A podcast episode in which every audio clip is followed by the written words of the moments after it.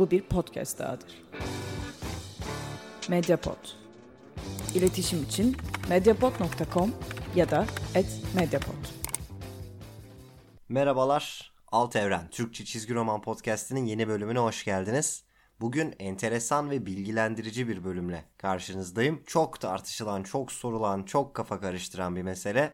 DC Comics ve Crisis başlıklı hikayeler. Biliyorsunuz bunların sayısı hiç az değil. Saymaya başladınız mı e, ciddi ciddi gidiyorsunuz. Yani Crisis on Infinite Earths'ü var, Infinite Crisis'i var, Final Crisis'i var, Identity Crisis'i var, Zero Hour Crisis'in Time'ı var. Daha güncel olarak Heroes in Crisis var. Yani DC evreninde bir krizdir gidiyor. Bugünkü konumuz bu.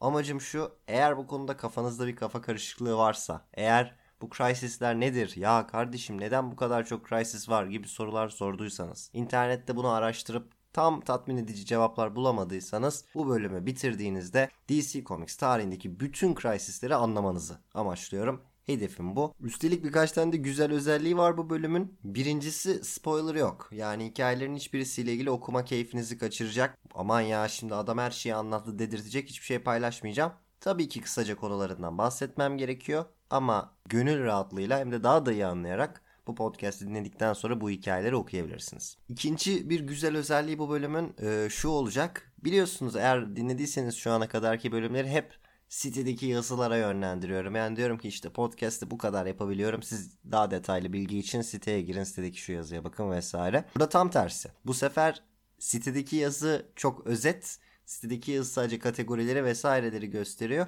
Asıl bilgi burada. Yani asıl bilgiyi bu sefer podcast üzerinden veriyorum. Çünkü bence bu sefer bir istisna var. Bu sefer konuşarak anlatması bence daha kolay bir konu. Hemen mantıklı noktadan başlayalım. İlk bahsetmemiz gereken şey bu crisis kelimesinin anlamı. Efendim size 3 tane tanım vereceğim. Birincisi kelimenin anlamı ki bunda hiç zaten sıkıntı yok. Crisis İngilizce kriz demek. Kafa karıştırıcı olabilecek bir nokta özellikle internette ek kaynaklara ihtiyaç duyarsanız başka bir şeyler okursanız crisis kelimesinin yanına aynı kelimenin e ile yazılmış halinin de eklendiğini görebilirsiniz. Yani C-R-I-S-I-S değil C-R-I-S-E-S Crisis diye okunan bir kelime. Çok basit bir şey. Bu da aynı kelimenin çoğulu sadece. Yani krizler demek için crisis diyemediklerinden crisis diyorlar. Bunlar bilmeniz gereken iki İngilizce kelime sadece. Ama tabii ki olay iki İngilizce kelimeyle sınırlı değil. Bu crisis sözcüğünün DC evreni hatta DC çoklu evreni içinde özel bir anlamı var. Bu çoklu evren fikri ta 1960'lara kadar giden bir fikir ve bitmiyoruz. Bunlar farklı. Bunlar sadece isim benzerliği gibi düşünün. Ee, Identity Crisis zaten kendi içinde anlamı olan bir şey. Yani kimlik bunalımı, kimlik buhranı demek. Heroes in Crisis de sadece bu adı kullanıyor. Bunlar bizim bahsedeceğimiz paralel evrenler, paralel evrenleri bir araya getiren hikayeler vesaireye dahil değil. Bu birincisiydi. Burayı aradan çıkarttık. Şimdi elimizde neler var bir üstünden geçelim. Kronolojik olarak gidecek olursak hepsini tek tek açıklayacağım detaylı olarak ama bir özet yapalım. Crisis on Multiple Earths var ilk sırada. Daha sonra Crisis on Infinite Earths var. Daha sonra Zero Hour Crisis in Time var. Sonra Infinite Crisis ve sonra Final Crisis. Kronolojik sıra bu. Şimdi e, kötü haber. Bunları tam olarak anlatabilmek için biraz çizgi roman tarihinden, DC Comics tarihinden bahsetmemiz gerekiyor. Ee, biraz kendimi eleştireyim. Ben şimdi çok tabii seviyorum çizgi roman tarihi falan. Benim bir numaralı hobim, en sevdiğim şey. Saatlerce konuşabilirim hakkında. Hatta zaman zaman saatlerce konuşuyorum. Ee, bazen de şöyle bir şey yapıyorum. Mesela ortada bir konu var, anlatılması gereken bir şey var. Ben giriyorum çizgi roman tarihine, anlatmaya başlıyorum. Şu şöyledir, bu böyledir vesairedir falan diye.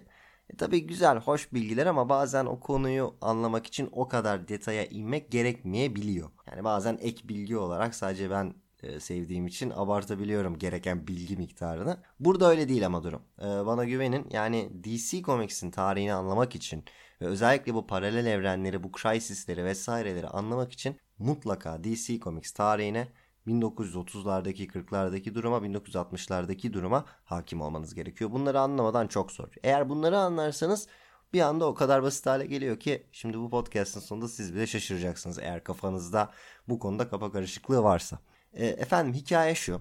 Biliyorsunuz süper kahraman çizgi romanları 1938'de Superman'in yaratılmasıyla ortaya çıkıyor. Yani öncesinde biraz e, öncülerini bulabiliriz belki ama e, kabul edilen bu 1938 Superman Action Comics 1 ile birlikte e, dünyayı kasıp kavuran bir süper kahraman furyası başlıyor. Bundan sonra hemen gerek DC Comics dışında Superman'in taklitleri çıkıyor. Gerek DC Comics içinde süper güçlü diğer karakterler çıkıyor. Tabi 1939'da Batman ikinci bir popüler karakter ve tabi bir karakter türü olarak ortaya çıkıyor. Dolayısıyla böyle bir popülerite başlıyor. Çizgi roman tarihinden ve süper kahraman tarihinden hızlı bir şekilde bahsederken bazen şöyle deniyor işte 1938'de Superman yaratıldı Ondan sonra da yavaş yavaş bütün dünya çizgi romanı süper kahramanlarla özdeşleştirdi.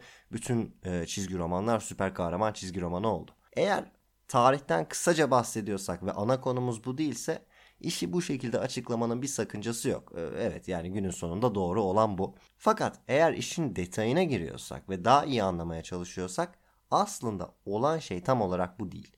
Çünkü 1938'de süper kahramanlar yaratıldıktan ve inanılmaz bir şekilde popülarite kazandıktan sonra bu popülariteyi aynen kazandıkları gibi hızla kaybediyorlar. 1945 sonrasında 2. Dünya Savaşı'ndan sonra e, süper kahraman çizgi romanlarında ciddi bir düşüş oluyor ve çizgi romanlar çok satmaya ve popüler olmaya devam etse de süper kahramanların bu popülaritesi azalıyor ve çok uzun yıllar piyasada pek bir süper kahraman çizgi romanı aslında kalmıyor. Çünkü yayın evleri farklı türlere daha çok okuyucu çeken daha çok satan türlere yöneliyorlar. Şimdi bunun tarihi, sebepleri vesaireleri e, çok kolay konular değil. Ne yazık ki bazen çok kolay konularmış gibi anlatılıyor. İşte bir cümlelik açıklamalar yapılıyor. İşte İkinci Dünya Savaşı bitince insanların böyle kahramanlara inanmaya ihtiyacı kalmadı ve almayı bıraktılar falan gibi e, belki üzerinde yıllarca tartışılabilecek cümleler böyle net gerçeklermiş gibi ortaya atılabiliyor.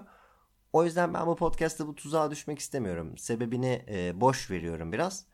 Şöyle devam edeyim. 1945'te süper kahramanlar popülaritesini kaybettikten sonra 50'lerin sonuna kadar bir geri dönüş yapmıyorlar. Ve 50'lerin sonunda şu oluyor. DC Comics bazı karakterlerini, bazı süper kahramanlarını geri getirmeye başlıyor. Fakat bunu yaparken karakterler üzerinde bazı değişiklikler yapmaya başlıyorlar.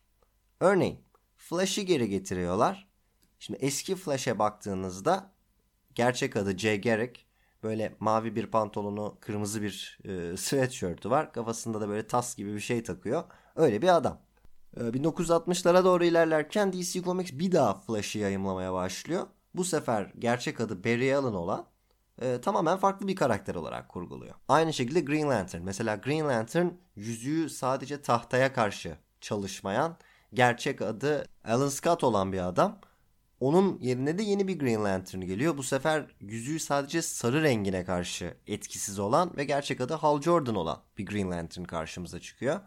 Aynı şekilde bir de değişmeyen karakterler var. Bu süreçte çizgi romanları yayınlamaya devam etmiş olan karakterler var. Batman ve Superman gibi. Ama bunlarla ilgili de kafa karışıklıkları yaşanıyor. Çünkü bakıyorsunuz mesela 1940'lı yıllarda 2. Dünya Savaşı devam ederken de Bruce Wayne 30'lu yaşlarında bir adam olarak suça karşı savaşıyor. E 1960'da da 30'lu yaşlarında bir adam olarak suça karşı savaşıyor. Böyle tuhaf devamlılık sorunları, ufak sıkıntılar, çelişkiler ortaya çıkmaya başlıyor.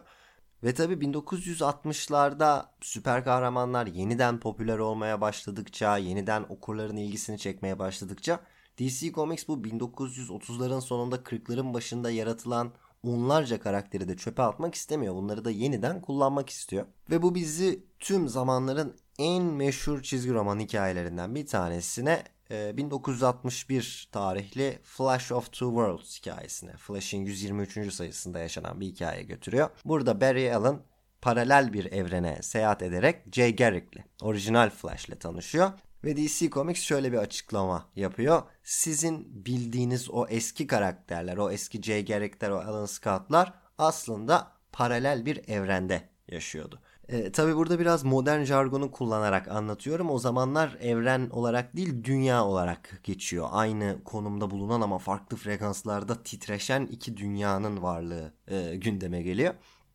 Ve böylece iki dünya oluşturulmuş oluyor. Dünya 1 ve Dünya 2, Earth 1 ve Earth 2. Burada pek çok insanın koptuğu nokta şu. DC Comics şöyle mantıklı bir tercih yapıyor.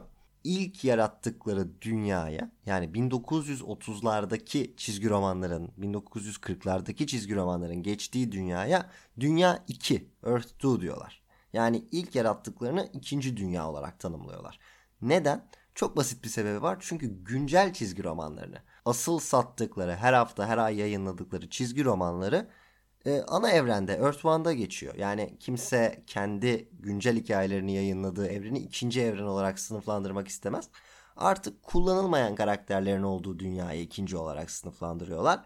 Yani 1960'ların, Barry Allen'ların, e, Hal Jordan'ların dünyası bir anda ana dünya oluyor. Diğeri de arada bir ziyaret edilen ikinci dünya oluyor. Ve bundan sonra Flash'taki bu hikayeden sonra paralel evrene gitme, paralel evrenden gelme vesaire hikayeleri yavaş yavaş DC Comics'in önemli unsurlarından bir tanesi haline geliyor. Özellikle Justice League serisinde, Justice League of America serisinde yıllık bir hikaye olarak her yıl bir paralel evren hikayesi anlatılıyor. Burada Justice League of America 1940'ların süper kahraman takımı Justice Society of America ile ortak maceralar yaşıyor. Tabi yavaş yavaş hikayelerde böyle yeni paralel evrenler keşfediyorlar. E, çok hatta e, tatlı stratejiler var burada. Mesela e, Justice League ile Justice Society'nin birlikte çalıştığı ilk hikayede kötü adamlar tam yakalanmak üzereyken şöyle bir şey düşünüyorlar. Bir dakika diyorlar. Şimdi dünya 1 var. Dünya 2 var. E biz bunların ikisinde de yakalandık. O zaman dur ya kesin bir dünya 3 de vardır. Biz oraya kaçalım diyorlar ama tam kaçacakken yakalanıyorlar. Kaçamıyorlar oraya. Yani böyle üçüncü bir dünyanın varlığı hissettiriliyor ama hemen de gösterilmiyor. Okuyucuda bir merak yaratılıyor vesaire. Ee, şimdi tarih kısmının sonuna gelelim yavaş yavaş. Bu şekilde DC Comics çizgi romanlarında 1961'den itibaren paralel evren üstüne paralel evren, paralel evren üstüne paralel evren bir kaostur gidiyor. Şimdi geri dönelim Crisis hikayelerine en meşhur başlıklarımızdan bir tanesi neydi? Crisis on Multiple Earths. Aslında Crisis on Multiple Earths diye bir hikaye yok. Bu DC Comics'in çok e, yaygın olarak sattığı bir cilde, e, daha doğrusu bir ciltler serisine verdiği isim. Sanıyorum 6 cilt bu isimle satılıyor.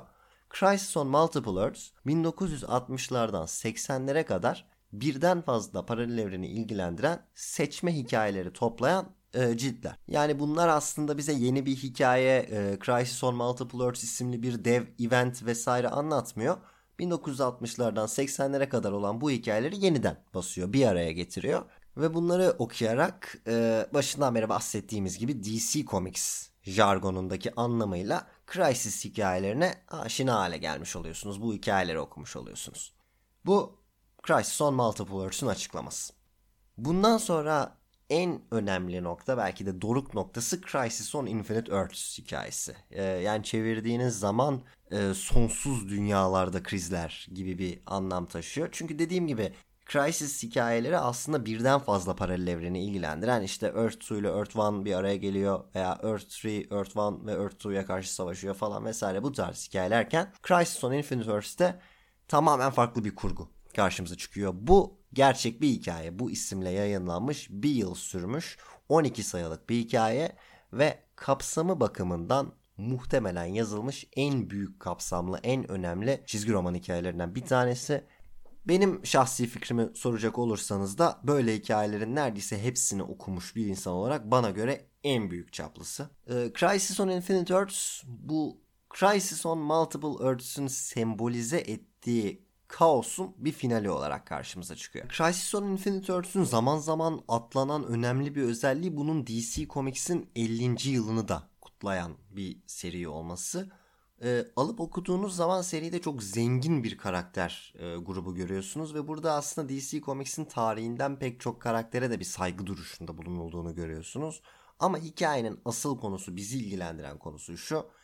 1960'lı yıllardan beri sürekli olarak yaratılan, gitgide karışan, gitgide daha karmaşık hale gelen, hatta yapılan açıklamalar ve daha sonra tekrar açıklamalar ve retconlarla artık e, DC evreninin bir tarihini düşünmeyi imkansız hale getiren bütün bu kaos ortadan kaldırılıyor. DC Comics'in bütün paralel evrenleri e, tabii 12 sayılık kapsamlı bir kurgu çerçevesi içinde ortadan kaldırılıyor ve her şey tek bir paralel evrene indirgeniyor. Yani tek bir paralel evren doğru bir ifade değil tabi.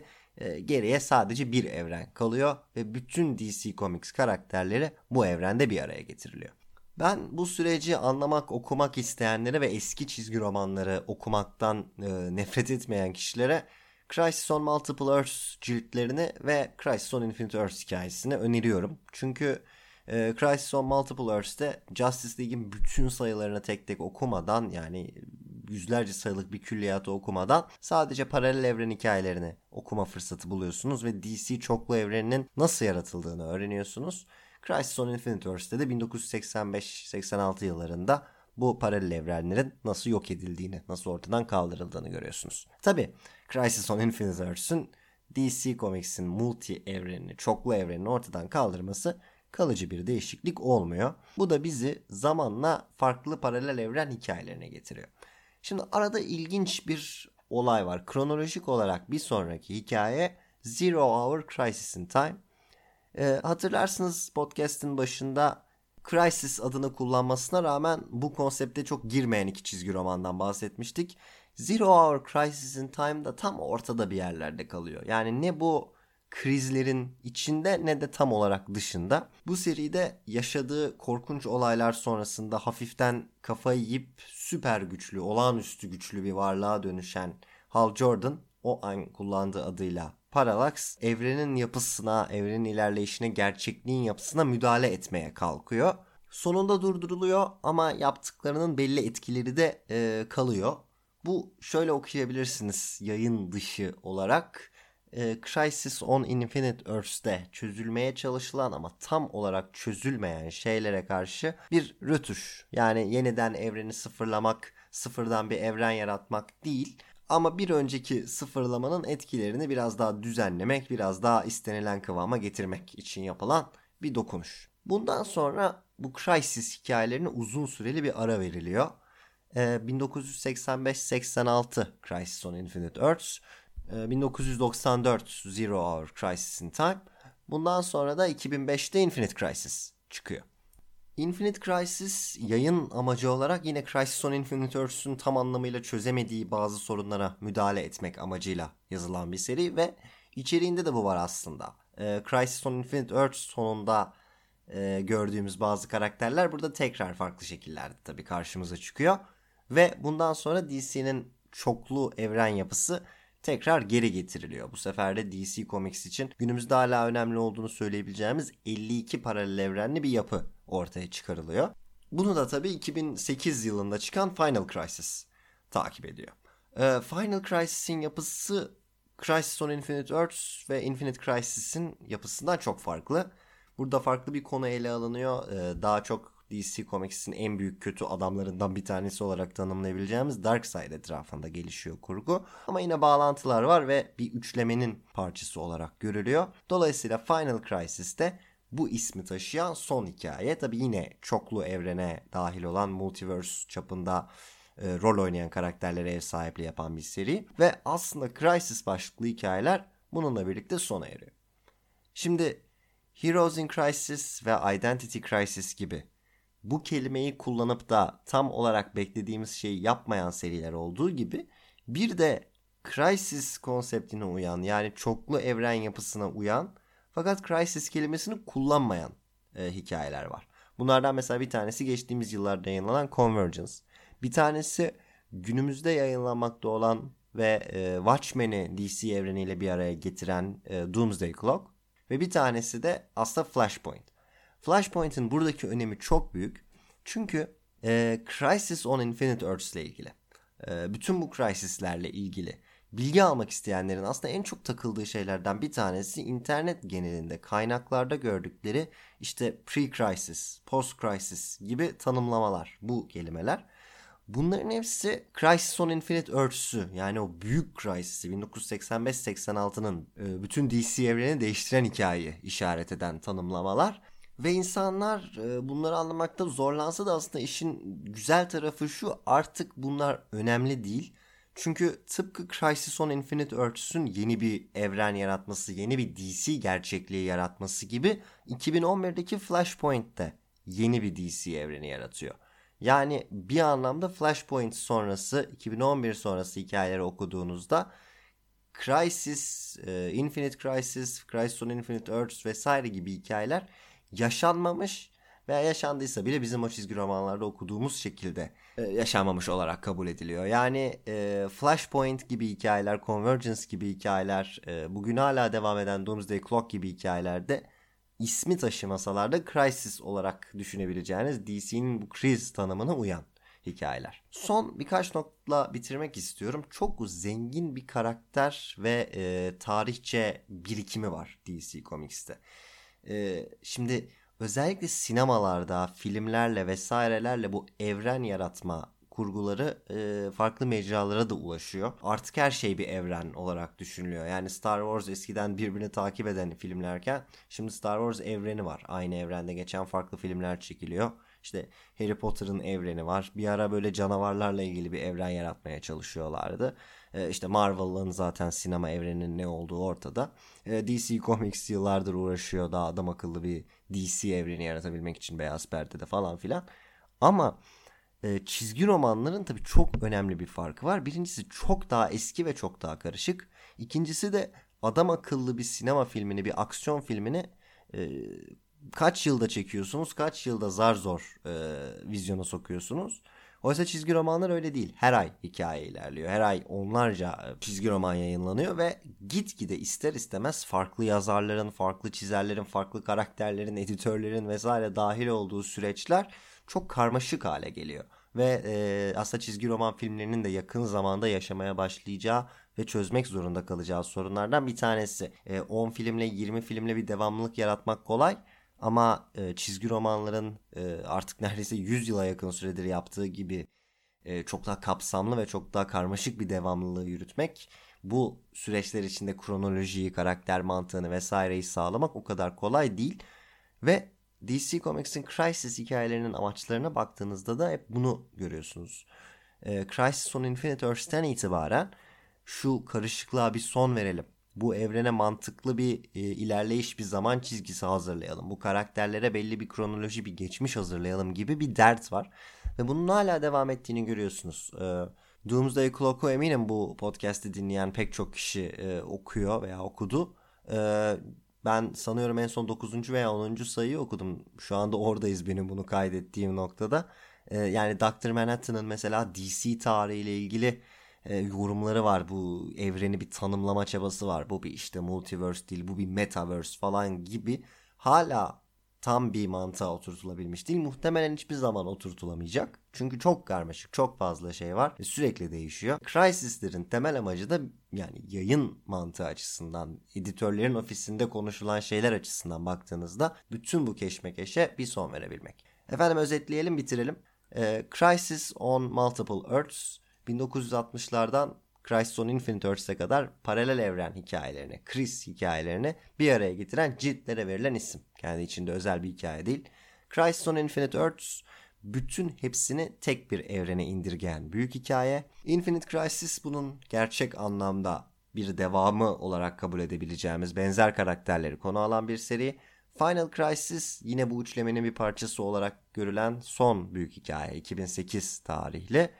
E, Zero Hour Crisis in Time'da arada e, 1994 yılında çıkmış. Bazen buna dahil edilen bazen tam olarak dahil edilmeyen e, Crisis on Infinite Earths ile birlikte yaratılan gerçekliği ufak müdahalelerin yapıldığı bir seri. Bunun yanı sıra da Heroes in Crisis ve Identity Crisis gibi ismi taşıyan fakat bu konsepte dahil olmayan hikayeler var. Özetle Crisis mantığı bu tarihçisi, bu şekilde gerekçeleri, bu şekilde tahmin ediyorum ki bilgilendirici bir podcast oldu. Bir sürü konuya değinmeye çalıştım. Sizi artık bu sefer yazıya yönlendirmiyorum. Yani yazıya bakabilirsiniz ama yazıda belki şu açıdan faydalı olabilir. Güzel bir tasarımı var sayfanın oradan hani bir bakışta hangisi hangisiydi, hangilerini bir arada düşünmeliyiz vesaire bunları bulabilirsiniz.